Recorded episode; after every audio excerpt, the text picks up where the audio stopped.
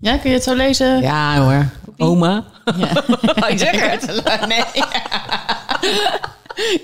Deze oma. Ja? Lopen we?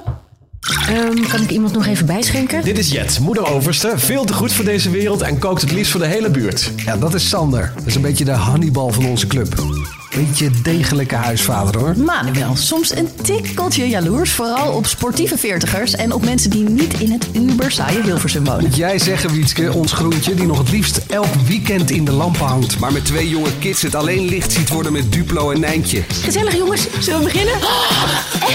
Ja, wat moet ik dan nou? Oh, dan klink je echt als een oude man. En toen wilde zij met me trouwen. Kon ik toen nog niet aan of zo? Maar werd jouw moeder niet helemaal krankzinnig daarvan? Ja, legendarisch hè? Ja, kippenvel. Dat keken wij gewoon altijd. Er was ook niks aan. Ik heb zoveel vergeten, maar dit zijn dingen. De veertigers